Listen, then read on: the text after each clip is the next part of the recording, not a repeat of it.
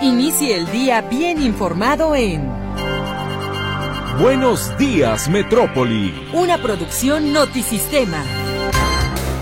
Una emisión simultánea de Radio Metrópoli en el 1150 de amplitud modulada. Y la buena onda en 101.9 de frecuencia modulada. Ambas con estudios y oficinas en Avenida México 3150, Fraccionamiento Monraz, en Guadalajara, Jalisco, México.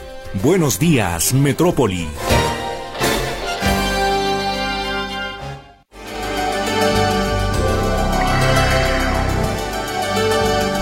¿Qué tal? Muy buenos días. Estamos listos y el equipo completo para informarle esta mañana lunes 19 de febrero del año 2024. Les saludamos eh, todo el equipo de la Estación de las Noticias. Guillermo Cortés Villavicencio y Luis Ángel Carranza son los editores titulares de los noticieros cada hora en la hora. Ese trabajo que usted escucha efectivamente después del tercer tono VIP es elaborado por nuestros compañeros editores y por supuesto por el equipo de reporteros. Luis Durán en los controles técnicos. Luis, muy buenos días. Lourdes Torres atiende sus mensajes en líneas telefónicas y frente a estos micrófonos sus servidores Víctor Monterrentería y Griselda Torres Zambrano.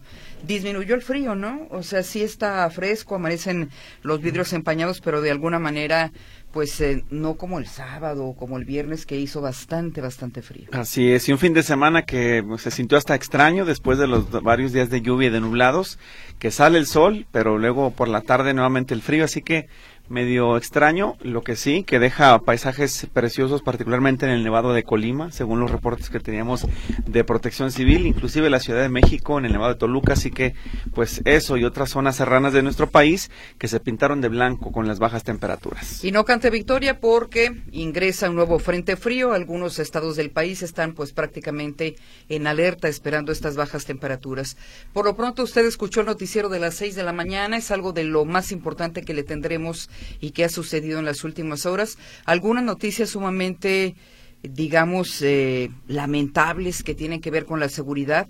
Este enfrentamiento entre civiles y militares en Miguel Alemán, esto en Tamaulipas, con saldo de 12 muertos, pero también en Tlaquepaque, eh, la masacre de, de seis, eh, diría, cuatro menores y dos adultos, pero los adultos prácticamente veinteañeros. Todos jóvenes, realmente, una situación complicada que además viene precedida de una noche difícil el viernes en Ciudad Guzmán por la, la situación eh, de seguridad que se presentó en este, estos enfrentamientos, estos bloqueos, luego de la detención de un líder criminal y que también movilizó a las autoridades en el sur del estado.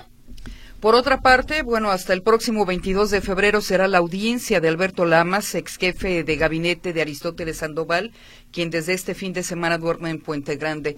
Veíamos el fin de semana las imágenes de cuando arriba el aeropuerto de Guadalajara y posteriormente es trasladado a este núcleo penitenciario. Hasta el 22 de febrero será esta audiencia y le mantendremos informado. En Guadalajara también los ciudadanos se movilizaron en defensa de la democracia, vestidos de color rosa y con pancartas a favor del INE y de las eh, elecciones limpias, libres, que no se intervenga y ni se afecte a los órganos autónomos, pues se presentaron en las plazas públicas, particularmente en el centro de la ciudad, como se hizo en otras ciudades del país, particularmente en el Zócalo capitalino. Bueno, se abarrotó el Zócalo capitalino con alrededor de 70 mil personas, estuvieron ahí en defensa de la democracia y esta manifestación se replicó por lo menos en un centenar de ciudades. Y la Fiscalía General de la República, esto en materia de seguridad, busca ya líder de los ardillos, este que acusó al presidente López Obrador de tener nexos con los Zetas. Lo que buscan las autoridades es arrestarlo y que compruebe sus dichos de por qué el presidente estaría relacionado con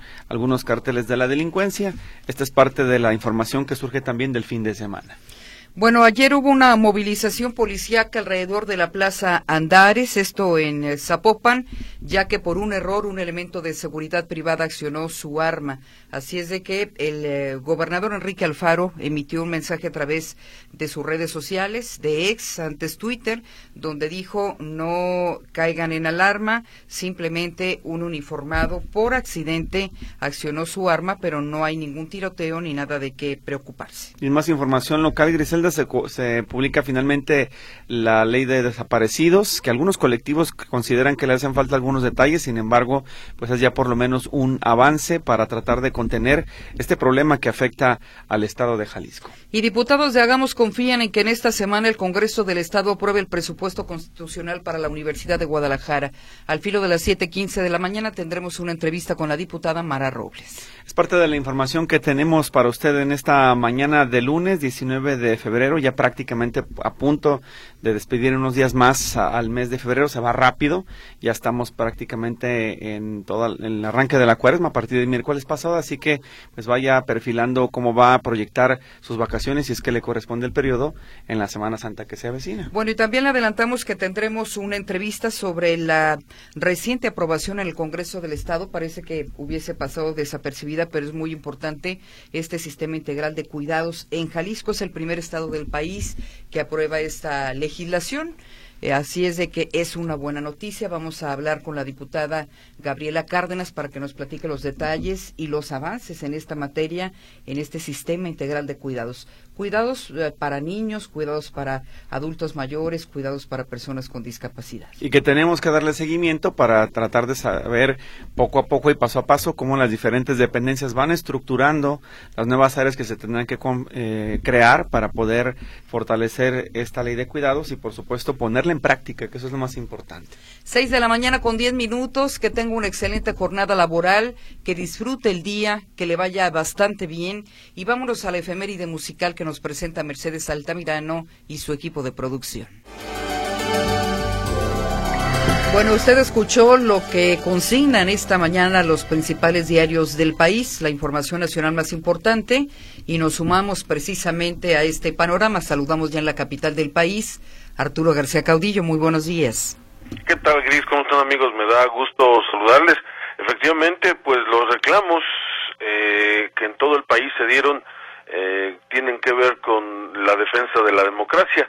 Ayer justamente se llevó a cabo esta marcha, que en este caso en la Ciudad de México no fue marcha, sino fue una concentración en el Zócalo Capitalino, donde el orador principal eh, ante alrededor de 700 mil eh, personas, una auténtica marea rosa la que se presentó en el Zócalo Capitalino y donde, repito, el único orador fue Lorenzo Córdoba, el expresidente, eh, consejero presidente del Instituto Nacional Electoral, quien, eh, curiosamente, entre los llamados que hizo a la defensa de la democracia, recordando que eh, pues la democracia no es un concepto que cambie por el hecho de que quienes antes eran minoría y ahora son mayoría eh, lo dispongan en el momento en que ellos quieran. Eh, hablaba de una escalera eh, que fue construyéndose poco a poco para alcanzar la democracia que hay en nuestro país y acusó a quien hoy ostenta en el poder de tratar de derrumbar esta escalera una vez que ya está arriba para que nadie más pueda llegar a donde están. Entonces, pues bueno, este llamado también alcanzó al Instituto Nacional Electoral. Curiosamente él ya no está ahí, pero eh, reconoce que aunque confía en las autoridades electorales, en las actuales eh, autoridades electorales, eh, también es necesario estar atentos para que no estén tomando el color de un partido ni estén siendo parciales en favor de algún candidato o candidata. Escuchamos justamente parte del discurso de Lorenzo Córdoba en el Zócalo Capitalino. En las autoridades electorales, sí, pero no les hemos dado un cheque en blanco. Vamos a acompañarlas y defenderlas, pero le daremos seguimiento a cada una de sus decisiones para evitar que tengan sesgos y favoritismos. Y vamos a observarlas para que no se sometan al poder para que actúen con plena autonomía e independencia. Vamos a presionar a los partidos políticos para que aquellas propuestas que representan amenazas o retrocesos para nuestra democracia sean rechazadas y que no pretendan negociar a espaldas de la ciudadanía. Así pasó con el plan A y así volverá a pasar cuantas veces sea necesario frente a cualquier intento de arrebatarnos o debilitar nuestra democracia. Vamos a defender el derecho de todos de poder opinar libremente, aunque no estemos de acuerdo, porque creemos que la mexicana es una nación en la que todas y todos cabemos. Para eso es esta manifestación, para defender los derechos y las libertades colectivas, incluso las de aquellos con quienes no estamos de acuerdo. Eso es precisamente la democracia, nuestra democracia a la que defendemos y seguiremos defendiendo. Termino. No olvidemos que cuando una democracia está en riesgo, quien no hace nada mientras otros la amenazan, la atacan, y buscan acabarla, ya sea porque tienen miedo, porque son indiferentes o porque menosprecian esos ataques, terminan siendo responsables de su destrucción. La democracia nació de las luchas de la ciudadanía, es una obra colectiva y su defensa también es, como estamos demostrando, colectiva. No es una responsabilidad de unos, sino de todas y todos. Por eso estamos aquí, para defender algo que es nuestro y que no vamos a permitir que nos arrebaten. Pues ahí está justamente Lorenzo Córdoba. La defensa de la democracia nos corresponde a todos, concluyó este discurso en el Zócalo Capitalino. Mi reporte, buenos días. Gracias, Arturo García Caudillo. Muy buenos días. Y hablando de cuestiones electorales, egresos no reportados, eventos comunicados con posterioridad y omisión de presentación de informes son las irregularidades más comunes cometidas por los partidos políticos en el periodo de precampaña. Lo anterior se desprende de los proyectos de resolución elaborados por la Unidad Técnica de Fiscalización del Instituto Nacional Electoral, que serán sometidos a consideración del Consejo General del organismo. Con base en eso se impondrán amonestaciones que van desde multas hasta la pérdida del registro de candidaturas, riesgo en el que se ubican hasta ahora 45 personas de un universo fiscalizable de poco más de 4.000 precampañas, tanto federales como locales. A pesar de las constantes advertencias de la autoridad, las tres fallas referidas representan 82.5% del origen de las sanciones del primer bloque por un monto general de 33.2 millones de pesos. Y en más información electoral, el Instituto Nacional Electoral dio entrada al registro de Claudia Sheinbaum como candidata a la presidencia de la República por parte de Morena y sus aliados. La consejera presidenta del INE, Guadalupe Tadei, recibió la solicitud de Claudia Sheinbaum el domingo, misma que fue firmada y aprobada para oficializar así su candidatura. Eh, Tadei dio la bienvenida a la coalición de Morena y dijo que a 104 días de la jornada electoral y conforme a lo establecido en el INE, se recibió la solicitud de Claudia Sheinbaum como candidata a la presidencia de la República y aseguró que este acto consagra la máxima expresión del derecho de la ciudadanía para contender por la presidencia de la República, al tiempo que aseguró que el INE trabajará para respaldar la integridad del proceso democrático, además de que convocó a la ciudadanía a participar en las elecciones y a ser funcionarios de casilla en caso de que hayan sido seleccionados. Y se cumple aniversario más de la tragedia de pasta de conchos. Escuchamos este reporte informativo que nos presenta Ricardo Camarena. Se cumple un año más de la tragedia que marcó a la industria minera en México. Un año más en espera de justicia. Un año más de promesas gubernamentales. Un año más sin poder despedirse de sus muertos porque sus muertos siguen atrapados. Un año más de la explosión en la mina de pasta de conchos en Coahuila.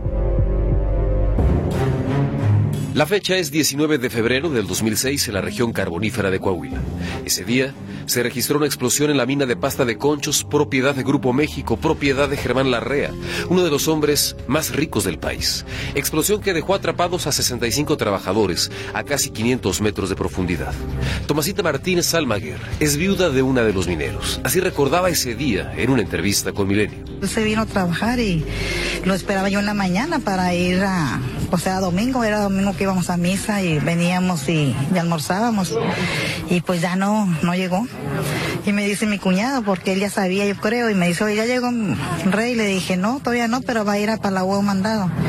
Dijo, yo para allá. Y yo pongo el rayo, oigo las noticias, pero pues dije, no creo, o sea, yo nunca ni por la mente me pasó que era un accidente de, de esa magnitud. Cuando oigo de los que están atrapados y oigo el hombre de mi esposo, dije, ay, caray, pues entonces qué. Las investigaciones revelaron que el estallido habría sido producto de una alta concentración de gas metano. Cinco días más tarde, los 65 mineros fueron declarados muertos y las labores de rescate suspendidas. Un peritaje técnico afirmaba que no existía posibilidad alguna de que los trabajadores atrapados permanecieran con vida. La noticia fue devastadora como devastadora también fue la decisión que se tomó suspender las labores para la extracción de los mineros porque continuar con estas pondría en riesgo más vidas por las grandes concentraciones de gas que se presumía que aún permanecía atrapado en el sitio. Esta postura se sostuvo por años. Hasta hace poco, el entonces gobernador de Coahuila, Miguel Ángel Riquelme, insistía en ello. Yo declaré que bueno, que siempre estaré del lado de las familias, pero que no era viable el rescate de, de los mineros por más que todos quisiéramos apoyar esa iniciativa, no, no era viable. Una tragedia que se temía, un riesgo latente. Semanas antes del accidente ya se habían reportado algunas irregularidades en la operación de la mina. Ya se sabía que se registraba una alta concentración de gas metano y nadie hizo nada. No se emprendió ninguna acción, no se adoptó ninguna medida y entonces vino lo que se temía, la explosión. Y mucho antes, desde el año 2000, se habían documentado diversas fallas en materia de seguridad. Meses más tarde, en junio, se logró el rescate del cuerpo de uno de los mineros. Era Felipe de Jesús Torres Reina. Al año siguiente, el primero de enero de 2007, fue extraído un segundo cadáver, el de José Manuel Peña Saucedo. La extracción de estos cadáveres dio nuevas esperanzas a los familiares de los 63 trabajadores que permanecían, que permanecen al interior de la mina. La lucha emprendida para exigir su extracción desde hace 18 años cobraba fuerza, pero las autoridades se mantenían indolentes. María Trinidad Cantú, madre de uno de los mineros atrapados, esto decía Televisa. Una herida muy profunda, muy grande, por no saber, porque la empresa nunca, nos informó qué había pasado pero ha sido muy, muy difícil continuar la vida. Y sobre la tragedia, otra más, la de la impunidad. Nadie fue procesado por esos hechos. Las sanciones aplicadas estuvieron mucho más orientadas a asuntos de orden laboral, administrativo, pero no por la muerte de 65 trabajadores. Pasó la administración del entonces presidente de México, Felipe Calderón. Pasó la administración del entonces presidente Enrique Peña Nieto. Llegó la de Andrés Manuel López Obrador, quien se comprometió con las familias de las víctimas a rescatar a sus muertos. Los trabajos comenzaron el año pasado. Eso anunciaba la entonces secretaria del Trabajo, Luisa María Alcalde. Este predio hoy ya fue donado a la Comisión Federal de Electricidad por parte de Grupo México para poder llevar a cabo el rescate, que es el eje principal del plan de justicia. Los trabajos para su recuperación están en marcha. La labor ha resultado compleja, reconoce el propio presidente López Obrador. Vamos avanzando, nada más que es muy complejo. Se contrató una empresa, falló, tuvimos que este, buscar otra que está trabajando bien, de acuerdo a lo que me informan está el compromiso de extraer los cadáveres este año. En caso contrario, prometió garantizar una bolsa de dinero para que las labores continúen una vez terminado su sexenio. Notisistema, Ricardo Camarena.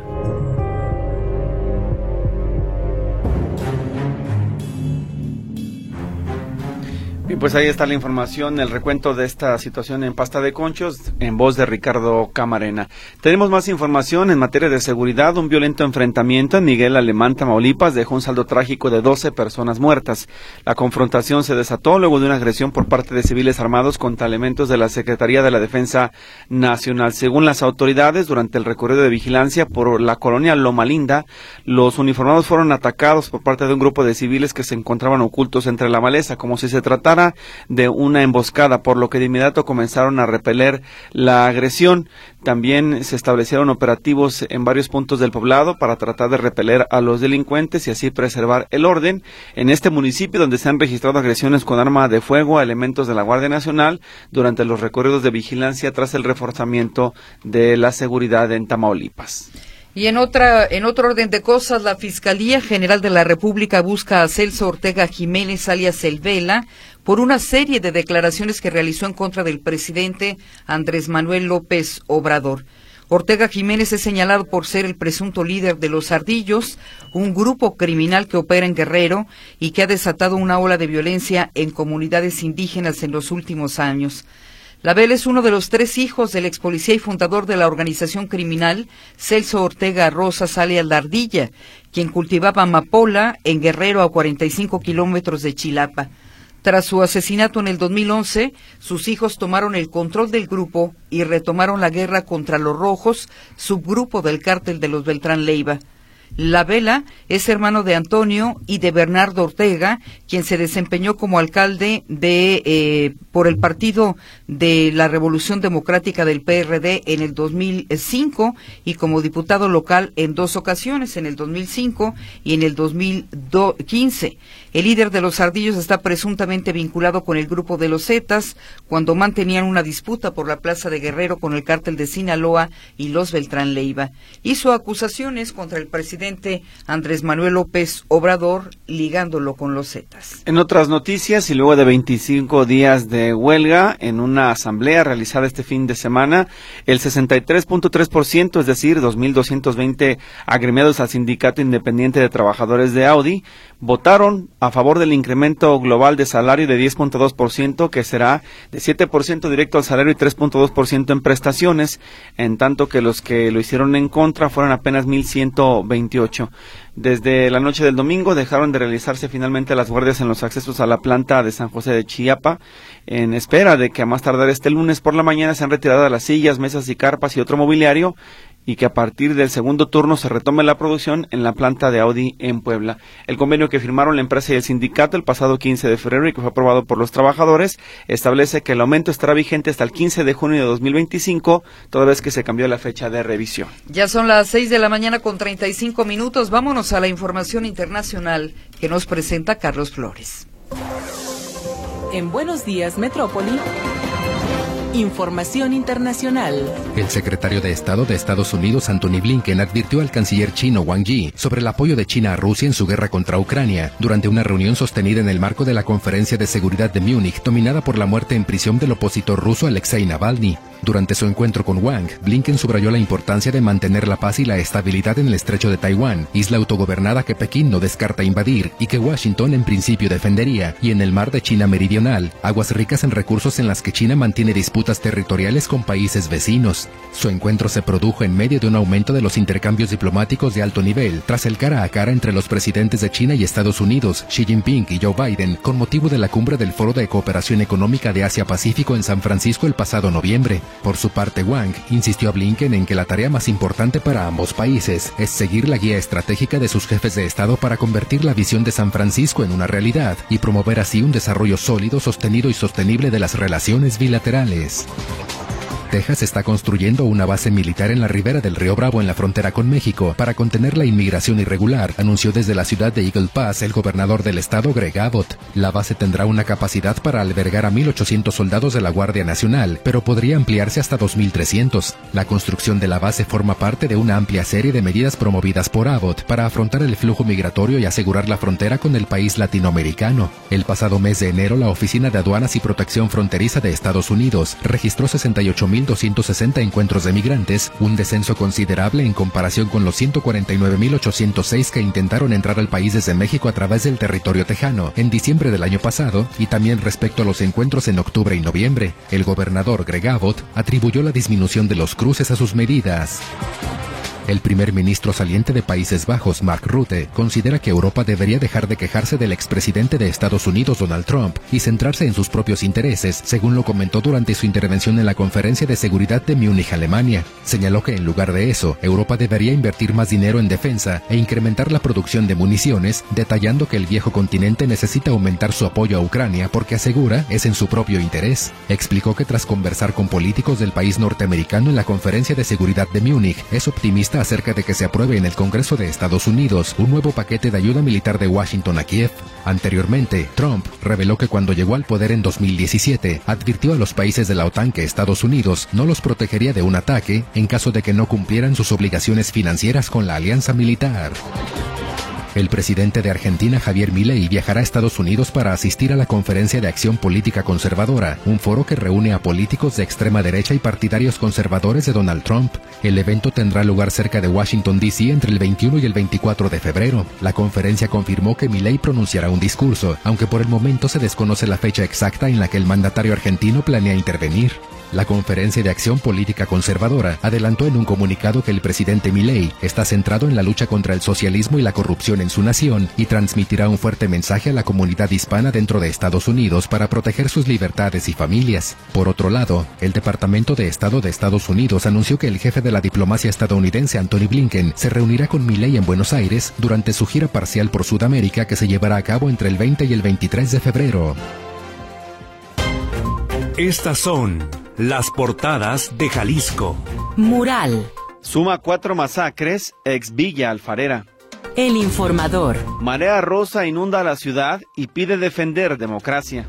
Milenio Jalisco. Científicos y buscadores analizan métodos para encontrar cuerpos. Diario NTR Guadalajara. Desnutrición crece al doble en tres años. El Occidental. El lago se seca. Estas fueron las portadas de Jalisco.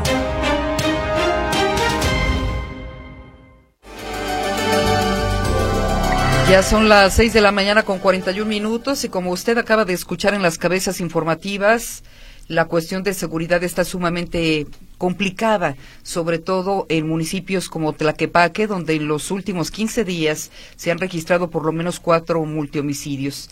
En las últimas horas estamos dando cuenta del asesinato de seis personas, cuatro de ellas menores de edad. Los adultos, fíjese usted, adultos de 20 y 23 años.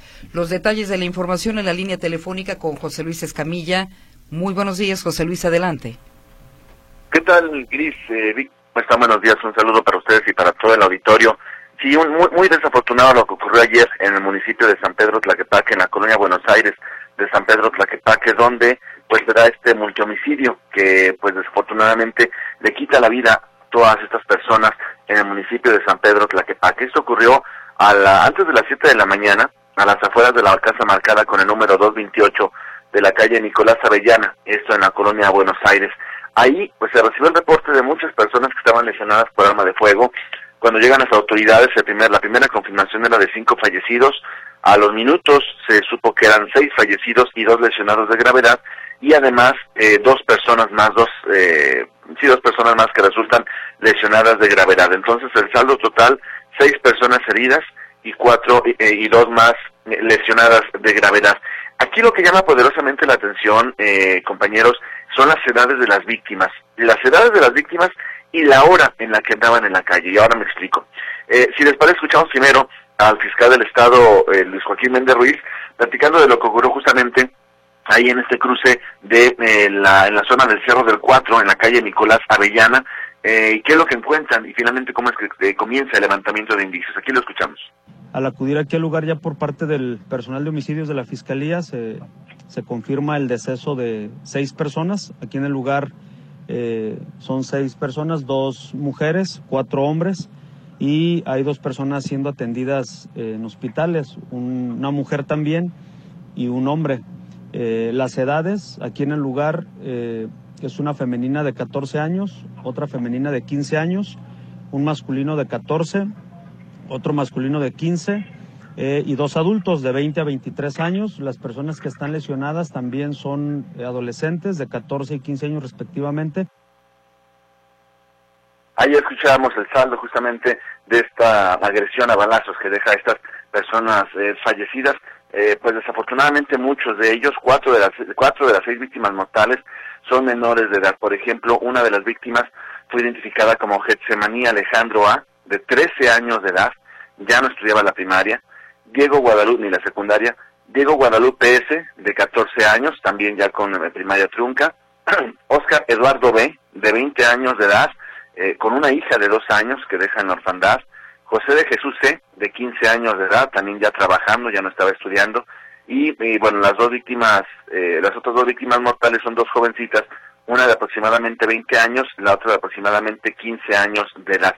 Mientras que ya lo escuchábamos, los heridos también son unos adolescentes de aproximadamente 15 años de edad que resultan en condición grave de salud. Todavía anoche preguntamos a la Fiscalía del Estado si estas víctimas lesionadas de bala habían fallecido. Nos decían que no, que continuaba, eh, continuaban lesionados en condición grave de salud.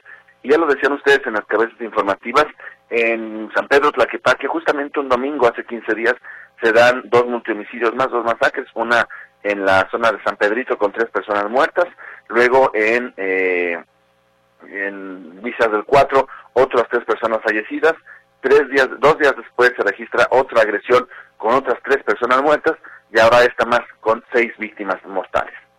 Mi reporte, compañeros. Buenos días. Bien, José Luis, muchas gracias por la información, el recuento, que tengas muy buen día.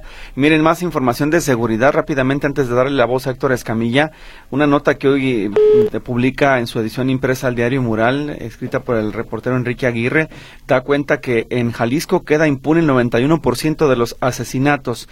Eh, la nota refiere lo siguiente, en torno a los asesinatos, la justicia avanza a paso lento porque que parece que nunca alcanzará a, todas las, a todos los victimarios. Desde el año 2019 hasta 2023 se han sumado 11.691 víctimas de homicidio doloso, 291 víctimas de feminicidio, esto de acuerdo con datos del Secretariado Ejecutivo del Sistema Nacional de Seguridad Pública.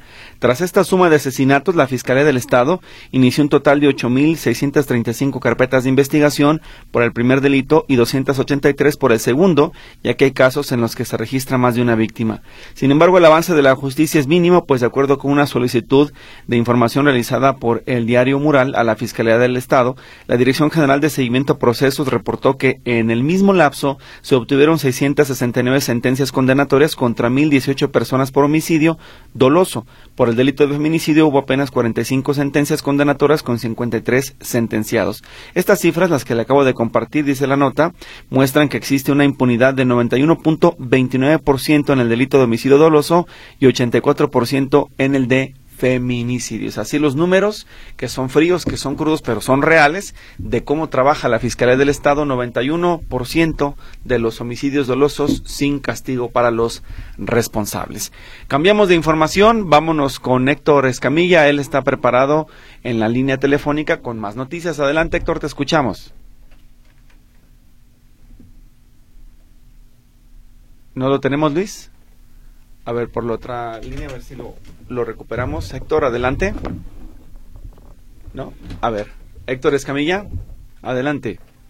Sí, ¿qué tal, Víctor? Eh, buenos días. Buenos días.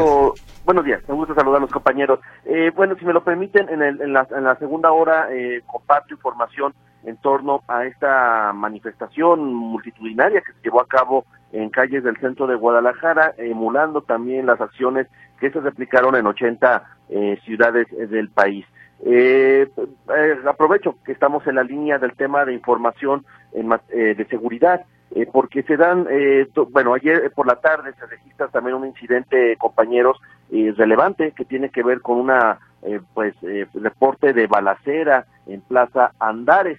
Resulta que ayer por la tarde se da a conocer de un tiroteo a través de las redes sociales dentro de este centro comercial, que cabe señalar, hace, hace un par de años eh, fue donde se registró una balacera que generó pánico, generó caos, y bueno, de nueva, de nueva cuenta estaban reportando eh, detonaciones de arma de fuego en esta zona de Plaza Andares.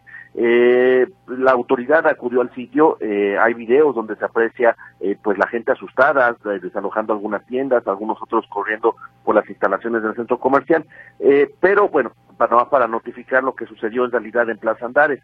Resulta que el día de ayer un custodio de una joyería dentro de este centro comercial accionó por accidente su arma de fuego. Lo que explicó este, este eh, pues escolta es que él se encontraba vigilando una, una joyería, escucha una detonación de arma de fuego, saca su arma en posición defensiva y es en ese momento en que se le va un tiro que por fortuna no lesiona a nadie ni tampoco genera daños. Eh, pero ¿qué fue lo que escuchó este custodio? Bueno, tampoco fue un balazo. Lo que este custodio escuchó fue el, el escape modificado de un automóvil deportivo, de estos que cuando truenan eh, o cuando eh, se, se, acelera, pues generan un tronido que eh, se asemeja mucho a un disparo. Entonces, en realidad todo se trató de una confusión.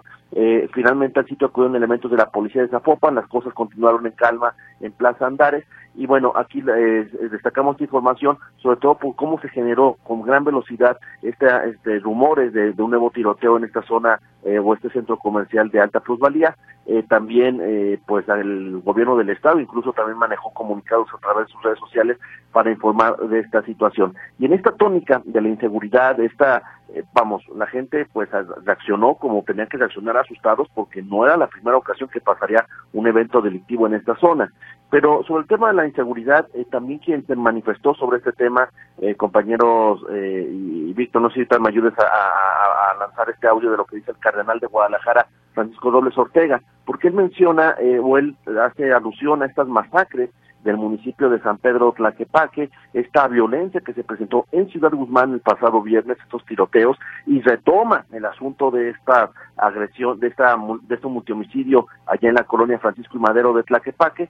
Eh, bueno, eh, sobre esta situación, el cardenal señala que es lamentable que, es una, que la violencia estará haciendo un factor fundamental en la toma de decisiones de la población en los comicios del próximo 2 de junio. Pero también señala, y hace eh, esta, señala, esta, esta observación, dice, de nada sirve que están anunciando que mandan militares, eh, que, que está la mayor vigilancia de, de fuerzas federales, Guardia Nacional y el Ejército, si a la mera hora pues no se percibe en una modificación de la percepción de inseguridad. Vamos a escuchar lo que dice Francisco Robles Ortega, cardenal de Guadalajara, sobre esta situación de la inseguridad.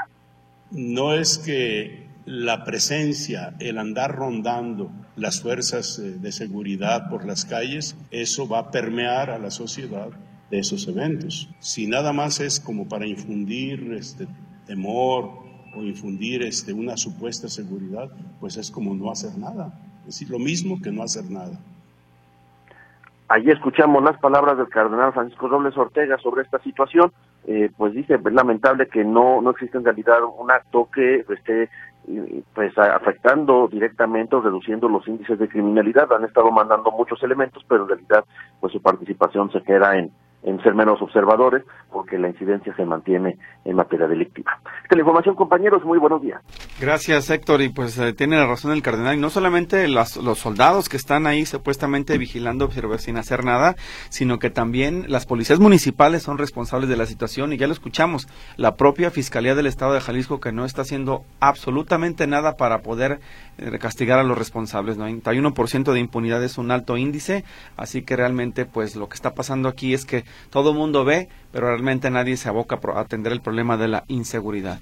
Muchas me, gracias por tu perdón, reporte. Perdón, Víctor, sí. Si me permite nomás comentar, Adelante. por ejemplo, en el tema de lo que dices de las policías municipales, lo que nos comentaban vecinos ayer, por ejemplo, en la zona de la Francisco y Madero, donde ocurre este este, este asesinato en Santiago de Liniers y eh, Nicolás Avellaneda, allá en, en, en Francisco y Madero, uh -huh. eh, dice, hay calles donde no se meten el ejército ni las patrullas porque no sacan a ningún lado. Entonces son zonas donde son cuevas de lobo, donde absolutamente ni la policía municipal ni la autoridad eh, de ningún nivel, pues, se, se, mete. La colonia de Buenos Aires, por ejemplo, que está al lado de la Francisco Madero, es una zona donde absolutamente ninguna policía se mete ni, ni, ni durante el día y mucho menos en la noche. Entonces, bueno, creo que, como bien dices, el cardenal esta vez tiene la razón. Claro, pero sí recordar, Héctor, que tenemos dos corporaciones metropolitanas que son hermanas a Guadalajara y Zapopan que tienen helicóptero y una y una policía estatal que tiene un Black Hawk, aeronaves que yo me imagino que han de estar de adorno en el hangar del aeropuerto, ¿no?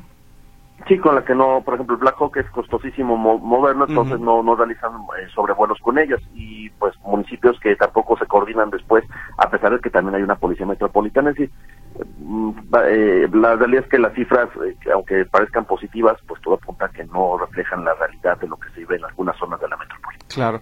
Gracias por tu información, Héctor. Buen día, hasta luego. Héctor Escamilla. Vámonos a la otra línea telefónica. Claudia Manuela Pérez nos tiene información, esta vez en materia de derechos humanos. Adelante, Claudia, muy buenos días. ¿Qué tal, Víctor Griselda? Muy buenos días. Este lunes se, vence el plazo que dio la Comisión Estatal de Derechos Humanos para la que, sea, que la, el OPD, Servicios de Salud, acepte las medidas cautelares que le envió eh, por el caso del homicidio dentro del centro psiquiátrico El Zapote, donde una interna a manos de otra paciente muere en una agresión directa y en un total descuido del personal en este centro psiquiátrico del Zapote. Hoy vence el plazo, hoy viene de contestar el OPD de Servicio de Salud qué está pasando y se aceptan estas medidas cautelares que entre otras cosas señalan estas medidas que se debe ver, debe actualizar, renovar o, o señalar el protocolo con el cual trabajan al interior de este centro psiquiátrico las autoridades y el personal en general. También eh, decir que la Comisión Estatal de Derechos Humanos, la segunda licitadora Guadalupe Real Ramírez, indicaba que esta comisión desde el año pasado recibió una pues a una comitiva de la de, la Comisión Estatal de Derechos Humanos este centro psiquiátrico porque ya había una queja, ya hay documentos abiertos en contra de este centro psiquiátrico en la Comisión Estatal de Derechos Humanos por diversas quejas, por diversos señalamientos y desde junio del año pasado se hizo una visita a este centro psiquiátrico donde pues se señalaba eh, alimentos en mal estado, la falta de medicamentos y lo que encontró la comisión, no los alimentos en mal estado, pero sí encontró falta de personal y un lugar deteriorado. Así lo indica la segunda visitadora, María Guadalupe Real Ramírez. Escuchamos. Eh, sin embargo, sí se detectó, eh, por ejemplo, un, que no había suficiente personal. Eh, se detectó pues instalaciones, obviamente ya instalaciones como son ya muy muy viejas, instalaciones deterioradas, eh, que, que definitivamente pues necesitan rehabilitación, necesitan este pues ahora sí que se, se pueda concentrar pues en, en, poderlas arreglar, ¿no? También en febrero de este año, el primero de febrero, apenas hace algunos días, la comisión realizó una segunda visita a este centro psiquiátrico y seguían las anomalías al interior. Sin embargo, eh, realizamos una segunda visita también el primero de febrero, justo ya en este año, donde eh, pues acudimos de nueva cuenta y eh, con motivo también de otras notas periodísticas que salieron recientemente, ¿no? Este, notas donde hablaba, por ejemplo, de un tema de desabasto de ropa de invierno, se hablaba de desabasto de cobijas, ahorita que está el tiempo de frío, ¿no? Eh, y bueno, también se volvía a comentar la cuestión de las instalaciones que estaban sucias y demás. Entonces, están varios documentos, hay varias quejas eh, levantadas en contra del centro psiquiátrico y el OPD, Servicios de Salud, debe de contestar hoy qué está pasando y cómo se van a eh, pues eh, enmendar todo este tipo de anomalías al interior de este centro psiquiátrico El Zapote. Mi reporte, muy buenos días. Muchas gracias por la información, Claudia. Seguiremos al pendiente de la investigación que se lleva en torno a este caso. Muy amable. Hasta luego. Gracias. Es Claudia Manuela Pérez con este reporte en torno al seguimiento de lo que ocurrió en este centro de atención a personas con eh, enfermedades mentales en el Zapote Tlajumulco de Zúñiga, pero dependiente de la Secretaría de Salud Jalisco. Hay reportes del auditorio, hay algunos mensajes que vamos a comentar en este momento antes de irnos al noticiero Notisistema de las 7 de la mañana. Dice aquí, buenos días, ¿me podrán ayudar con este reporte de alumbrado público? Es el ZAP 2024-3912, es de Zapopan, es lo que nos piden que se atienda por parte del municipio. El siguiente mensaje refiere, buen día, ojalá que sigan las lluvias y el frío en Guadalajara este mes. Ricardo Provincia, mi petición, y creo que puede haber más gente pidiendo lo mismo, ¿hasta cuándo habrá una verdadera despistolización en la zona metropolitana? Esto pues en ocasión de los lamentables sucesos que se registraron en San Pedro Tlaquepaque. Juan Pérez, y los que hicieron la marcha a favor de la democracia, me pregunto, ¿dónde estaban en 2012? ¿Dónde estaban en 2006? ¿Por qué hasta ahora se manifiestan? Es la pregunta que deja sobre la mesa. Blanco Cornelas nos dice, para reportar que Avenida Camino Real a Colima, que es la única ruta alterna a López Mateos, está llena de baches. Y otro de los mensajes nos refiere, Después de esta masacre, ahora sí están los soldados en Avenida Artesanos y Prolongación Gobernador Curiel, con conos estorbando un carril, solamente generando tráfico. Sí que están mal, dice Mariana Hernández. Ese es su reporte también esta mañana en torno a los temas que hemos aquí eh, comentado. Otro mensaje refiere de Jorge Arreola, ¿por qué resaltan la manifestación que hubo en, en el Zócalo de la Ciudad de México y no mencionan la que hubo ayer en la Plaza Juárez de esta ciudad? Bueno, caballero, pues o, se levantó muy tarde o no escuchó lo que informamos al inicio del programa porque justo su servidor y Griselda Torres Zambrano mencionamos ambas movilizaciones. ¿Quiere más? Bueno, siga pendiente de Radio Metrópoli para que esté muy atento después de las 7 de la mañana. Héctor Escamilla nos tendrá más información de la movilización aquí en la zona metropolitana de Guadalajara. Por lo pronto, nos vamos al noticiero Notisistema de las 7 y regresamos enseguida a la segunda hora de Buenos Días Metrópoli.